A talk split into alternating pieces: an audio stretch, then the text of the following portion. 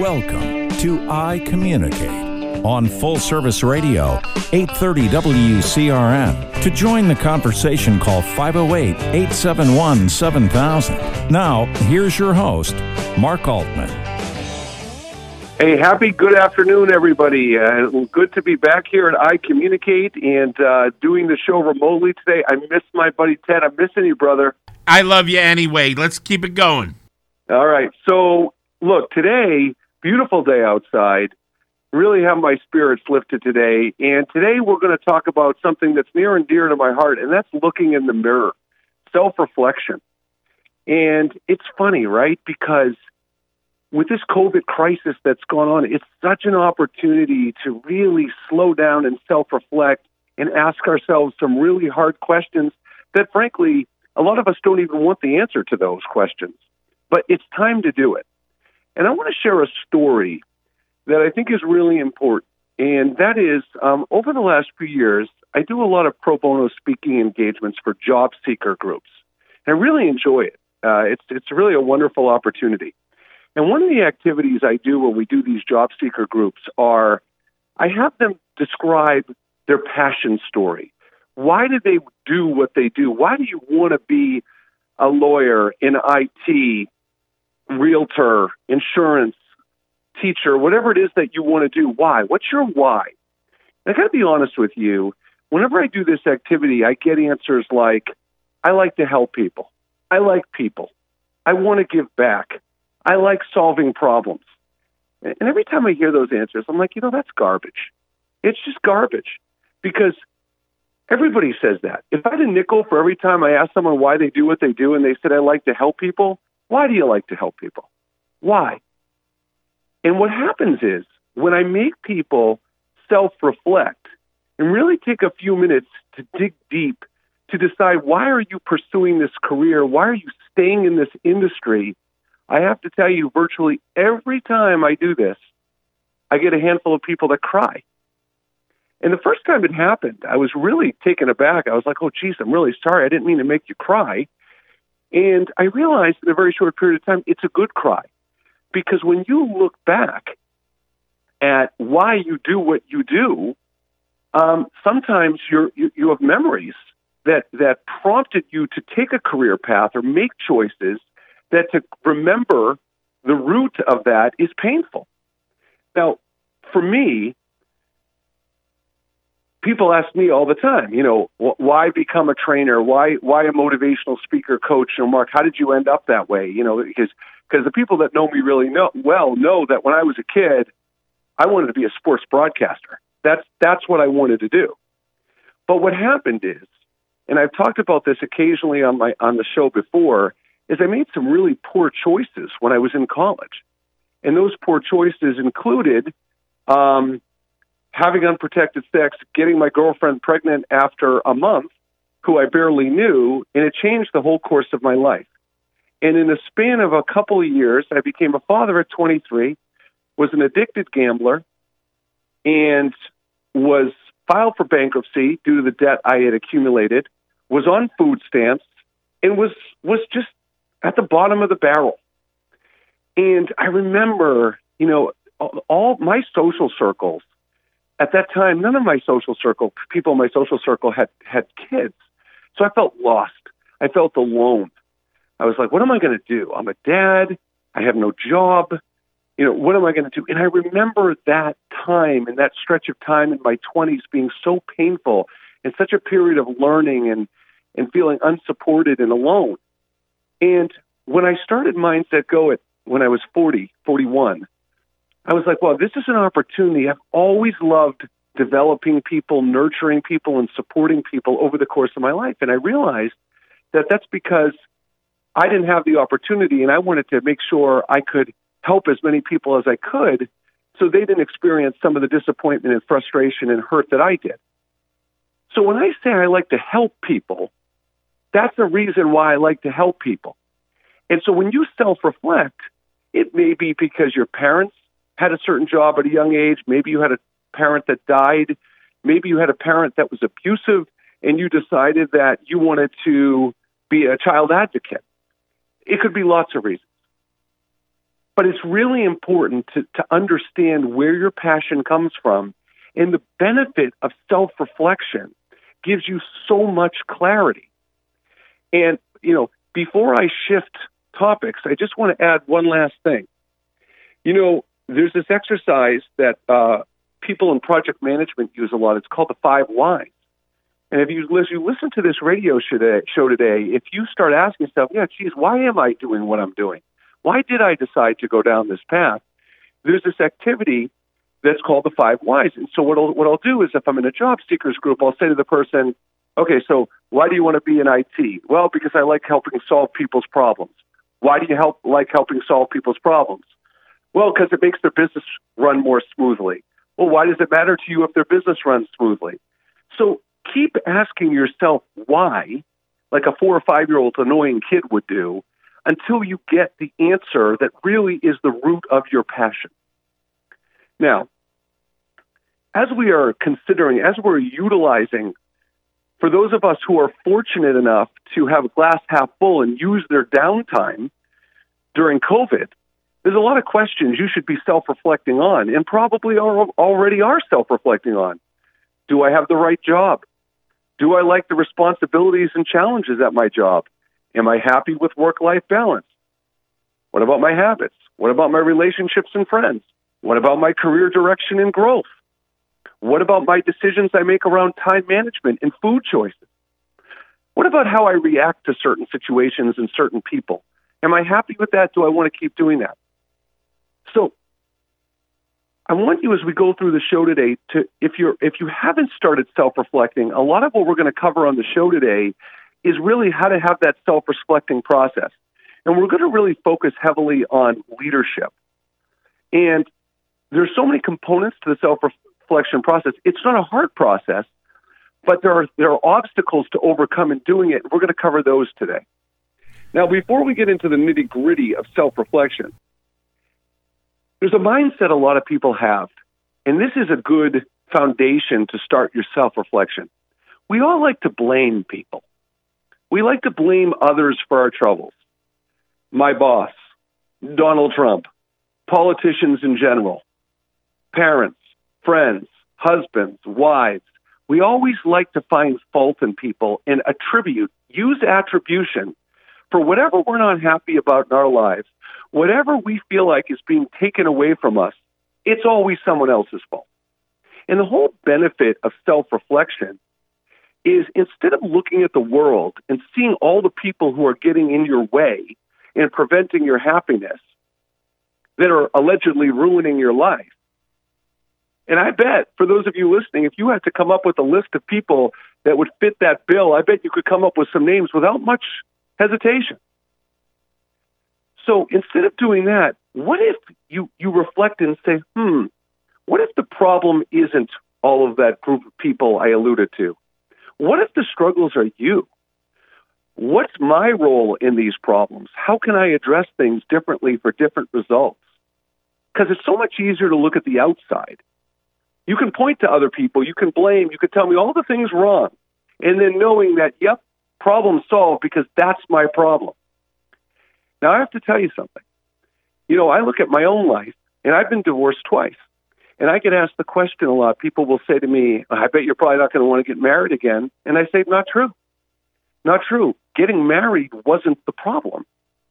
The problem was how I acted in my marriage and how much time and attention I gave to building a successful marriage.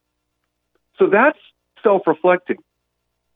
It takes two to tango. If I'm divorced twice, well, guess what? I'm part of the common denominator, aren't I?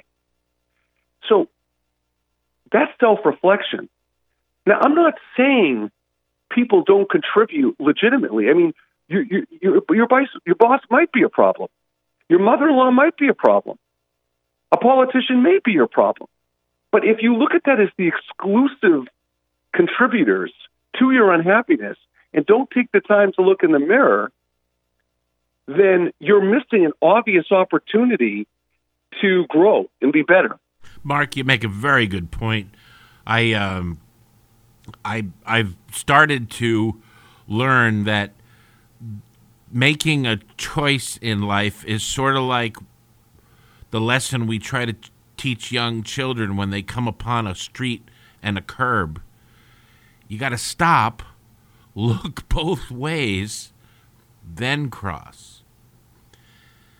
And Yeah, I I think like that you know. I, Yeah, I think that Go ahead. works in a marriage. I know that. And but before I, but before I let let you go, do you know why divorce is so expensive? I can't wait to hear this. No. Because it's worth it. oh boy. Oh my gosh, that's so true.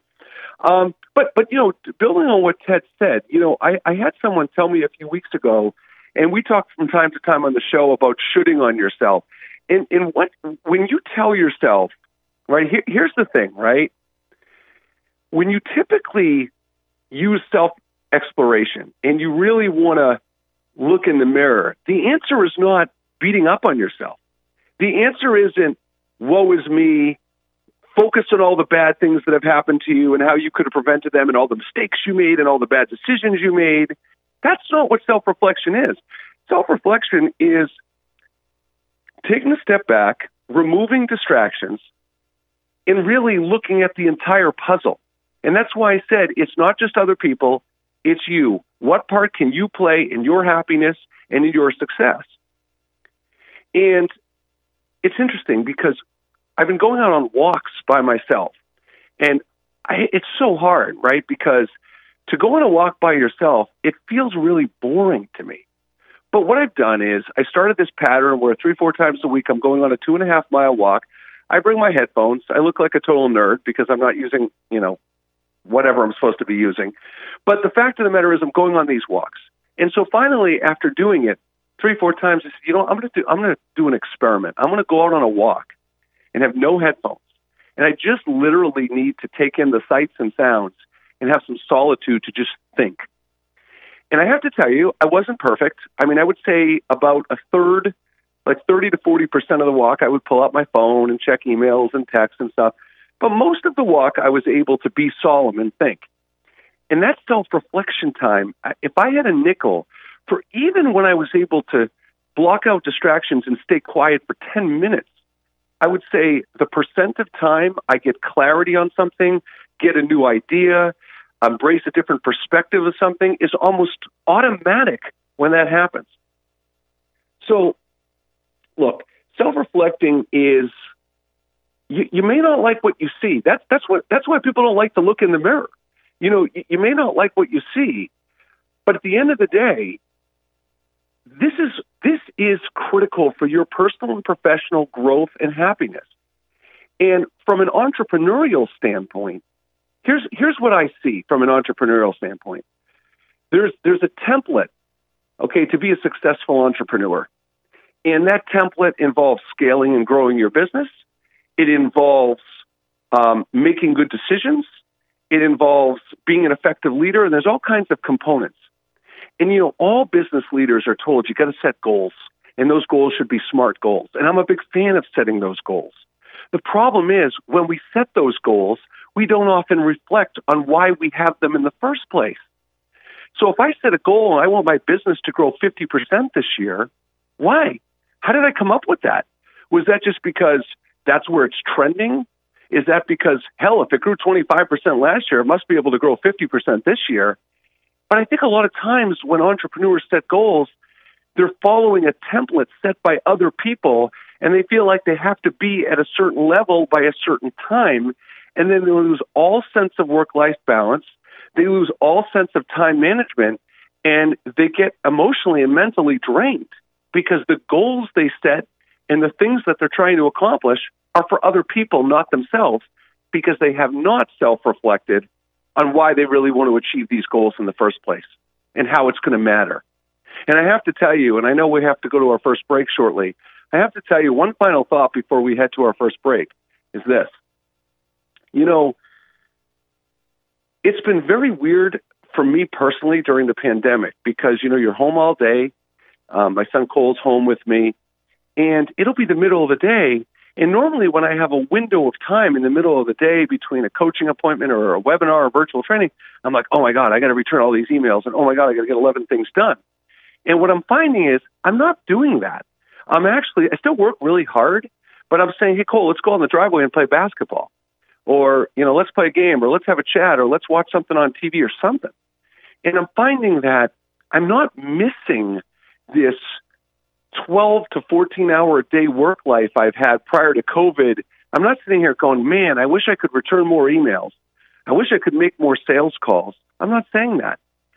And so this is what I mean about self reflection. This COVID has really forced us to step back and realize what are we really missing? And when we come back after our first break, we're going to get into how leaders can self reflect and the steps they should be taking and how they can be more effective as a leader if they take these steps. So this is I Communicate. I'm Mark Altman. 508 871 7000 if you'd like to call in and contribute, and we'll be right back.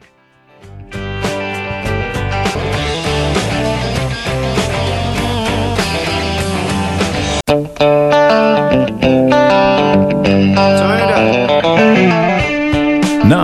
I Communicate continues on Full Service Radio, 830 WCRN. Once again, here's your host, Mark Altman.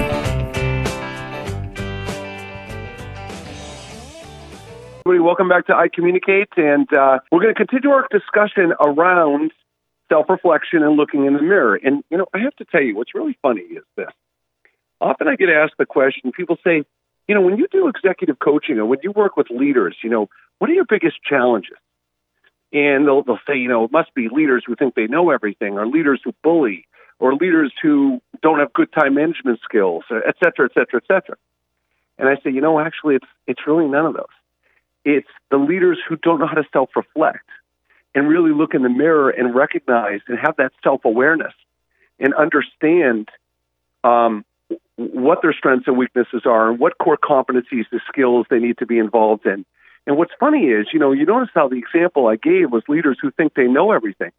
Well, people who don't self reflect don't necessarily think they know everything. That's not necessarily the root cause of that. But there's this process for leaders to follow. You know, it's a conscious consideration of their beliefs, their actions, and their purpose in, in that, that reflection time allows your brain to pause around chaos and sort through observations and experiences and consider possible solutions and interpretations for things. And then those reflections are your learning tools. And what's interesting to me is I don't think a lot of people look at it that way. If you want to learn something, you can go online and take an e-learning class. You can go to a webinar. You could go to an in-person training when that resumes. Google. There's a thousand ways you can learn things. But where does self-reflection fit? Where does taking the time to look through observations, experience, interpreting things differently, and taking yourself out of the chaos, where do those learning tools come in? And I'll tell you what the problem is. The problem is that for leaders, this is what gets in the way. The first thing is leaders don't understand the process of self reflection, many of them. And here's what will happen they'll say to me, So let me just get this straight, Mark. You want me to sit there for 30 to 60 minutes and just basically reflect on things? Like reflect on what I could be doing better? I mean, is that what you want me to do? And I'm like, well, part of it, yeah. I mean, that's that's part of it. But you'd have to know what you're reflecting on. For instance, there are questions you could be asking yourself during that 30 to 60 minutes as opposed to just sitting there and staring at a screen. You could ask, Are you aware of how your team perceives you? Are you focused on the right priorities? Do I have the right schedule? Am I managing my time properly? And on a personal level, you could say, Am I pursuing the things I want to pursue personally? Why or why not? So, yeah, the, I know it might seem benign and like, well, I don't understand. Just going to sit there. Like, what do I get for this? You know, where's my ROI? What's the bottom line for self reflection? Right. So then, then, so let's say we get through. I don't understand the process. Now, okay, so fine. I got to ask myself those questions. Well, then we're then we're where I was just going. Well, I don't like the process because I don't know what I get for it. You know, there's no clear return or deliverable. I don't have time. You know, if I'm going to involve, you know, you know how busy I am you know, I have so many things I got to get done, and I'm supposedly going to take myself out of this chaos and put myself aside and there's going to be an actual tangible benefit of that? Yes. And I can tell you that if you talk to people who successfully self reflect, they will tell you that virtually every time they self reflect, they get benefits from it. And in many cases, a lot of benefit from it. Now, what's interesting to me, the spin on this, right, is I was looking at a study prior to the show today around soccer. And this was beautiful because most leaders have a bias towards action. Right? They want to they want to be able to do something with the information they uncover, which that's good. But this study, what they did is they studied professional soccer goalies defending penalty kicks. And they found that goalies who stay in the center of the goal, instead of lunging left or right, have a 33% chance of stopping the goal. So think of where I'm going here now. Stay centered. Don't go too far left. Don't go too far right. Now, I detest politics, and we know this is one of the biggest problems in politics. You've either got people far to the left or far to the right, and we have an enormous problem staying centered and meeting in the middle.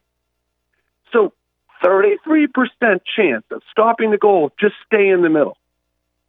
How how often do you think goalies stay in the middle when they're facing a shot? Ted, take a guess. What do you think the percent is? Six percent. Six percent. So here's statistics, data to back it up. Just stay centered. Nope.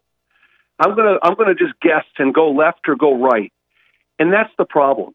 That's that analogy is true for many leaders. Because reflection can feel like staying in the center of a goal and, and missing the action. So if you can't make a decision and go one way or the other, and you have to stay in the middle and think and process and weigh your options and embrace different perspectives, that doesn't feel like you're accomplishing anything. So that's the problem, right? It just doesn't feel rewarding. So no ROI, don't like the process, don't understand the process. And, and lastly, this is the biggest of all for anybody. I don't care if you're a leader, you're in sales, you're a, a mother, a father, you're in any profession, it's it's so painful. Like who wants to who wants to see what they don't like? Because I alluded to the tears for the for the job seekers groups earlier in the show. It's not just tears; it's anger and self-loathing. It's I should have done this. I should have done that. Why did I do this? Why did I do that? Why do I keep repeating the same mistakes? And that's what when people look in the mirror, there's this tendency to beat yourself up.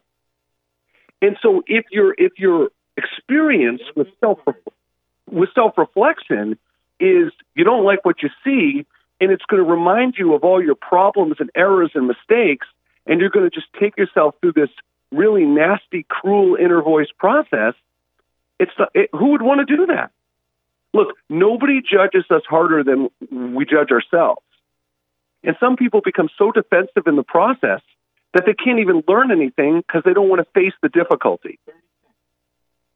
So, look, when we come back for our third segment, we're going to talk about how leaders can overcome this and how leaders can execute. Because anything in life that is worth growth will create discomfort and irritation and sadness and anger. But that's, that's how you learn and grow. So, this is Mark Altman for I Communicate. We'll be back right after the break.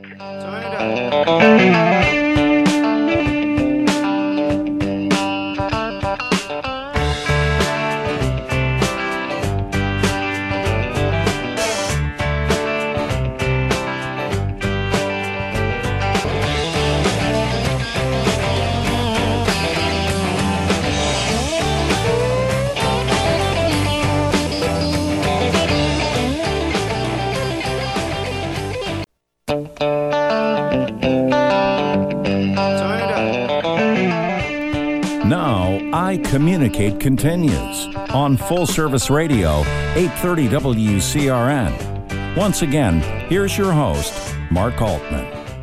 Okay, welcome back to I Communicate. I'm Mark Altman, and today we're talking about self reflection, looking in the mirror, and what the heck are you waiting for? It is no better time than now. And I know we have a caller on the line. Scott, welcome to the show. Yes, uh, good uh, afternoon, uh, Mr. Altman. Uh, you know, I'd like to say that it's uh, it's ridiculous. It's time for America to finally go back to work. Uh, America's economy is never going to recover from the second Great Depression, and that's exactly what it is. It's a second Great Depression. When I look in the mirror, I see America uh, is crippled. Uh, it's over 30 million Americans, 37 million, I believe, Americans unemployed. This is uh, this has surpassed the Great Depression of the 1930s because it took a few years to achieve that those horrors, and this has only uh, taken a few weeks uh, at most. And uh, America's economy is a shambles. And I'd like to further say that this coronavirus is a sinister and vast conspiracy of the New World Order uh, to deliberately destroy the U.S. economy uh, and install a one world government, one world religion, one world currency. And uh, you know what upsets me terribly? That uh, Trump has given trillions and trillions of dollars to Wall Street and big business and airlines, and Main Street gets crumbs. They are elected officials, Democrats, Republicans, I think, are garbage. So, Scott, Scott, basically, you know, thanks for the call. I appreciate the call. I, look, everybody, here's the thing. Um, I, I don't, I don't engage in political discussions. As Ted said, I mean, sure, Scott made some points that were valid. Look, at the end of the day, the, the attitude I've taken about self reflection and looking in the mirror, and it actually fits in an indirect way perfectly. The attitude I've taken is whatever, like, this is exactly what's we can blame and we can use other people as blame for what we can't do what we don't do. But my attitude over the last few weeks is I'm plowing forward because I don't know what's going to happen. I don't know the decisions our politicians are going to make. And it, it, right now, I can't worry about that because I can't control it. And to be emotionally and mentally, emotionally and mentally sound and healthy, it is critical that we recognize the things we can and can't control and move forward because otherwise it, it it'll kill you. It, it just will kill you. It's it's so heavy. It's so heavy and people we're so torn apart as a country right now and people are so fervently their beliefs are so fervently in one side or the other and it's it's just not conducive. So I do appreciate the call, Scott, but like Ted said, you know, the, the matter at here, the matter at hand here is around self awareness. And look, it fits into where I was going to go in this segment. That ultimately, a lot of people really struggle to make decisions until either it's too late or something really severe or bad has happened. And so the self reflection is much better served as a proactive solution as opposed to a reactive solution.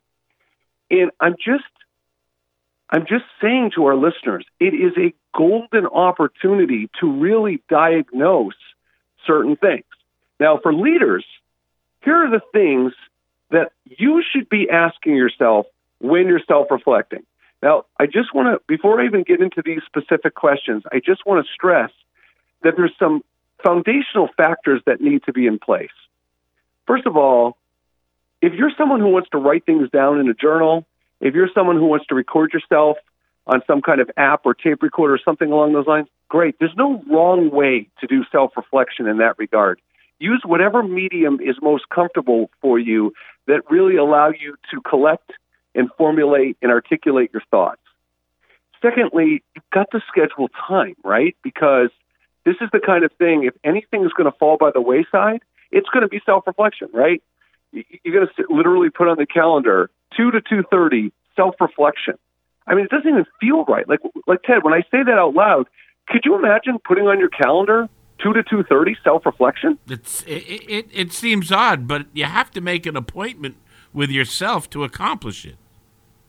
Well, and, and what's interesting is that uh, a colleague of mine said something this morning that I, I thought made so much sense. The whole sitting on yourself, if you should do it, you'll do it.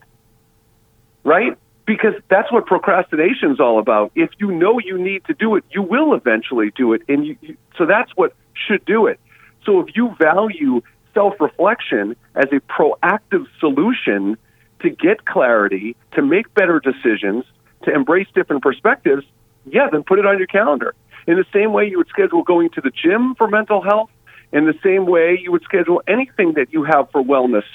But again, I, I don't want to take it too far that direction because self reflection seems, and, and Ted, I got to tell you, this is a huge pet peeve of mine.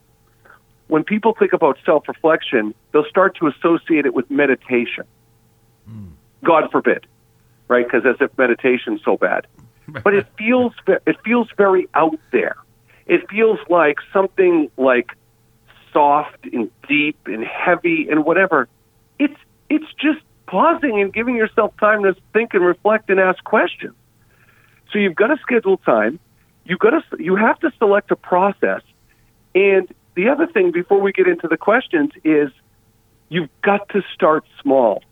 I mean, I don't know how many posts I see on Facebook and on LinkedIn and on Instagram and every darn social media channel when they talk about habit and behavior change, incremental growth, start small. If I see one more of those posts, I'm going to vomit.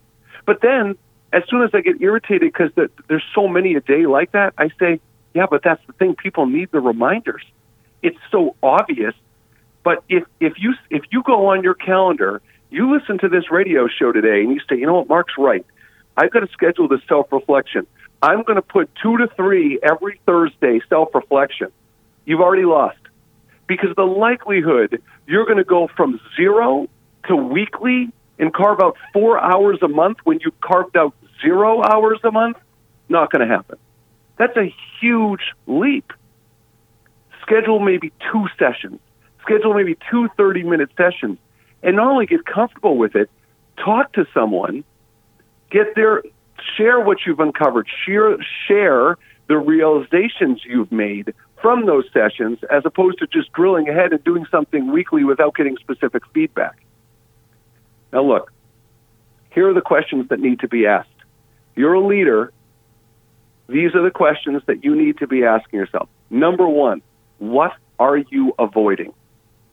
What are you avoiding? There are things on our list, on our to do list. And I don't care if they have KPIs or metrics or whatever they have. Right. There are things that we avoid. And guess what, everybody? Why do we avoid them in many cases? Because they feel like they're going to take a long time. And so something that takes a long time that we perceive will take a long time, just like if we get an email that's really long, it goes to the bottom of the list that we read, then we're going to avoid it because it seems like it's going to take a lot of our time. Hence the point I just made about self reflection and incremental growth. So, what are you avoiding? What are the things that you quote unquote should be doing that you're not doing? Uncover what those things are. And then the question is, why do you think you're avoiding them? So, once you get the list of things you're avoiding, be honest with yourself. Ask why you're avoiding them. I was telling my son Cole a story this afternoon about when I was in high school I remember telling myself, I, my favorite sport was basketball. I loved basketball, but I remember telling myself, you know what? I want to be good. I don't care if I'm great at any sports. I just want to be good. And so I made this decision that my four my four favorite sports, basketball, baseball, football, hockey, I wanted to be competitive. I wanted to be able to hold my own and play those sports. But I was telling Cole the story this afternoon that I wasn't really being honest with myself. Because in self reflection, the truth is, I didn't want to put in the time to be a varsity basketball player. Now, whether I was good enough, that that's up for debate. But I never really gave my oppor- myself the opportunity to find out because I didn't put in the time. So that's an example of self-reflection. When you ask yourself, "What are you avoiding? What are you avoiding? Why do you think you're avoiding it?" And are you being honest with yourself with that answer? Another question you should be asking is, "How are you helping people achieve their goals?" And guess what? People in this case is managing up, managing sideways, and managing down. And one of the things about what's challenging and getting more challenging about the workplace with the remote culture is you've got a responsibility. If you're a manager, you've got to help the leadership team, the executive team achieve their goals. You've got to help your peers achieve their goals, and you've got to help the people that report to you on your team achieve their goals. And guess what? I've just I've just articulated three sets of goals you're responsible for, and none of them included your own. It's a lot of goals. So, how are you helping your colleagues achieve their goals, and how are you helping yourself achieve their goals? Now, this is where it gets a little tricky because the next question I always teach people to ask is, how are you not helping, or this is the big one, perhaps even hindering their progress. Because this whole thing about management and leadership is there are things that you may not be getting to, whether you're not, yep, whether you're not allowing time for coaching, whether you're not allowing time to develop your team, you could be hindering their progress. Not because you're malicious, not because you don't care deeply about your team, simply because you have not allocated the time. And when you go through this self reflection, and we'll continue this in our final segment, but when you go through this self reflection, the idea is it makes you stop and evaluate what am I doing and what am I not doing, and who's it hurting, and why am I doing it? So when we come back for our final segment, we'll continue this discussion about self reflection for leaders. We'll chat a little bit about self reflection for salespeople. And uh, this is I Communicate. I'm Mark Altman. We'll be right back.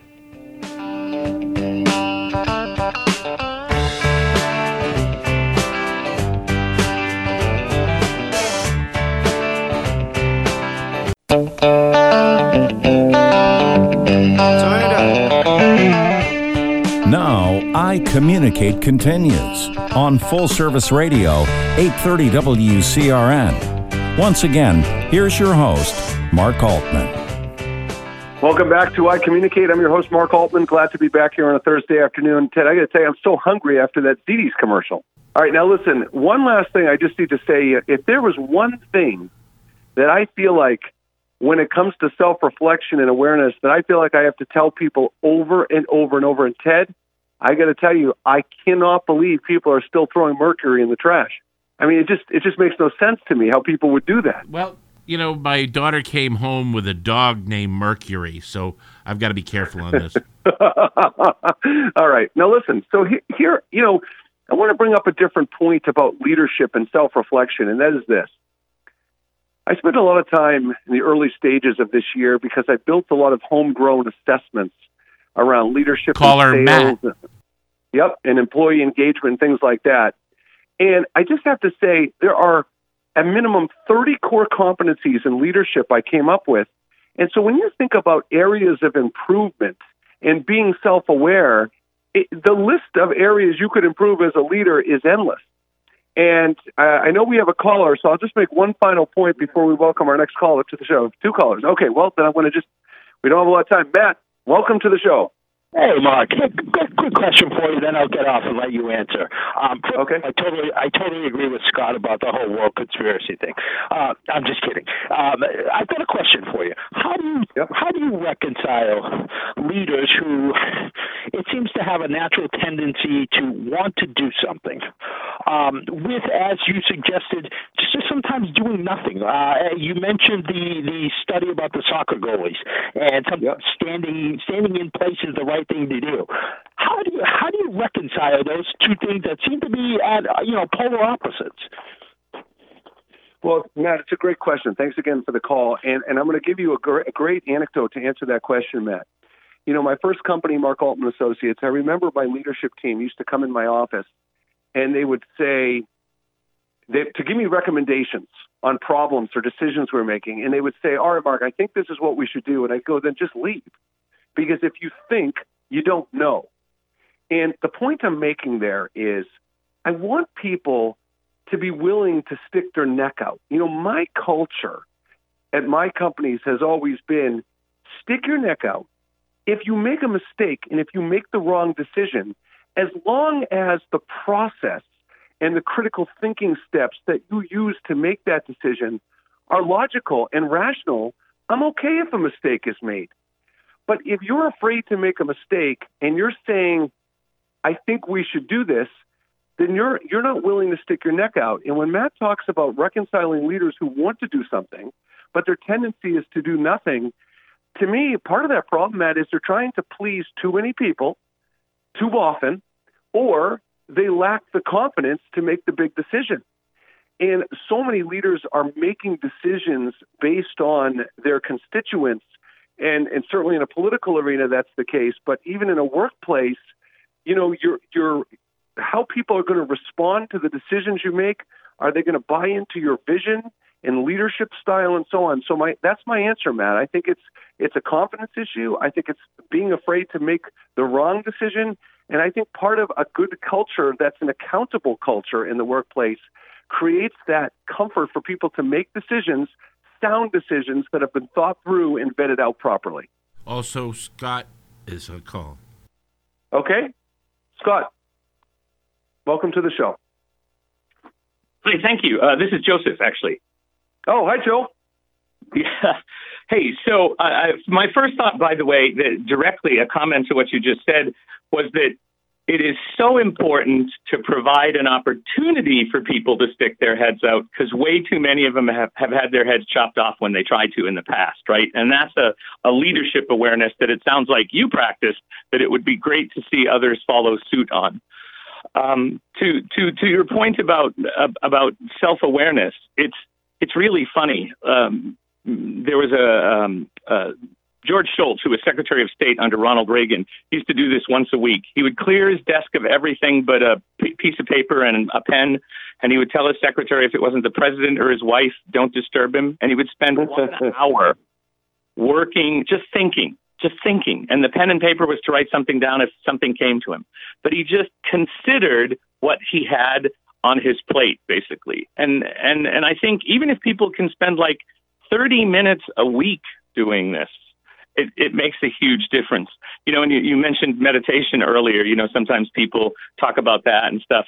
And and my experience is that sometimes people will try meditation and they'll turn around and they'll go, "Oh, I can't do this. I can't do it." Every time I sit down to meditate, my mind is going in a thousand different directions at 100 miles a minute. But it turns out that's actually what your mind is always doing. And now you've noticed it for the first time. So I, I, I couldn't be happier hearing your words today about self awareness. I think it's this, this moment of self reflection, this taking the time to look at what am I afraid of? What am I, what am I worried about? And, you know, a very, um, a guy much wiser than me once said, when you look at other people, you have opportunities. And when you look at yourself, you have problems. Well, Joe, that's uh, that was so valuable in so many different ways. Uh, I think you covered a lot of really critical ground there, and I know, I know you're a very accomplished trainer on your own who's been doing things for a long time. And so, it, funny thing is, Joe, I think the, the the biggest thing I took away from there was this sticking your head out, and you know what Joe talks about, which is giving people the opportunity. You know, the problem is, is we we live in a world where when people take chances, and when people are Uh, are at bat and have that opportunity to do what Joe's speaking about, and it's not received well or it doesn't go, many people don't ever try again. And people become gun shy and afraid because there's baggage and there's emotions and there's experiences that handicap people. So I think that's such a phenomenal point. And, you know, one of the challenges I think in leadership, in people who are advocating in, for themselves, who are sharing ideas or innovations or thoughts or feelings, is the expectation that goes with it. And I think there's a lot of people, when they have the courage and confidence to share those ideas and make those decisions, there's almost a, in, in some cases, hidden, in some cases articulated, an expectation that if they have the confidence and courage to do it, then it's only worth it if it was received it was only worth it if someone actually took them up on their idea or their decision. So I think I think what we have to do is we've got to discern in organizations that if we get people to stick their head out and take the chance, let's set expectations that you may not take every idea they have, you may not agree with every decision they make, but even if they don't, the key to me is let them know how appreciative you are of the opportunity validate what they're saying, make sure they feel heard, but you can't guarantee that you're going to take their ideas and opinions. So it's a slippery slope. But I think if you take the time to validate and let people feel heard, then you can have the best of both worlds. And look, final thought for today is this everybody knows what an autopsy is, but the problem with the word autopsy is it's usually associated with death. It's a very negative word, right? But an autopsy in the workplace can be so valuable as a form of reflection. What's a debrief? A debrief is also another form of reflection. So if you're the if you're the kind of company or organization or individual that believes in doing a post-mortem if you lose a client, a post-mortem if a deal doesn't fall through for a salesperson, a post-mortem on a failed project, if you're the kind of person that believes in that stuff and believes in debriefs and autopsies and things, then you sure as heck should believe in self reflection and looking in the mirror. It's just another form of doing it. Mark, that you know that sounds like uh, organizational forensics. Uh, absolutely, Ted. I'm with you 100%. I love that. So, you know, final thought for the day is this. Don't don't be afraid, right? Don't be afraid. What's the worst thing that can happen? Take the time. Like Joe said, build a 30-minute session in. Start it. Do a couple of sessions for the first couple of weeks. Build it into your schedule. Talk to people after you do it. Let them know what you've uncovered. Talk it out with people you respect. If you need a coach, you need a trainer, give me a call.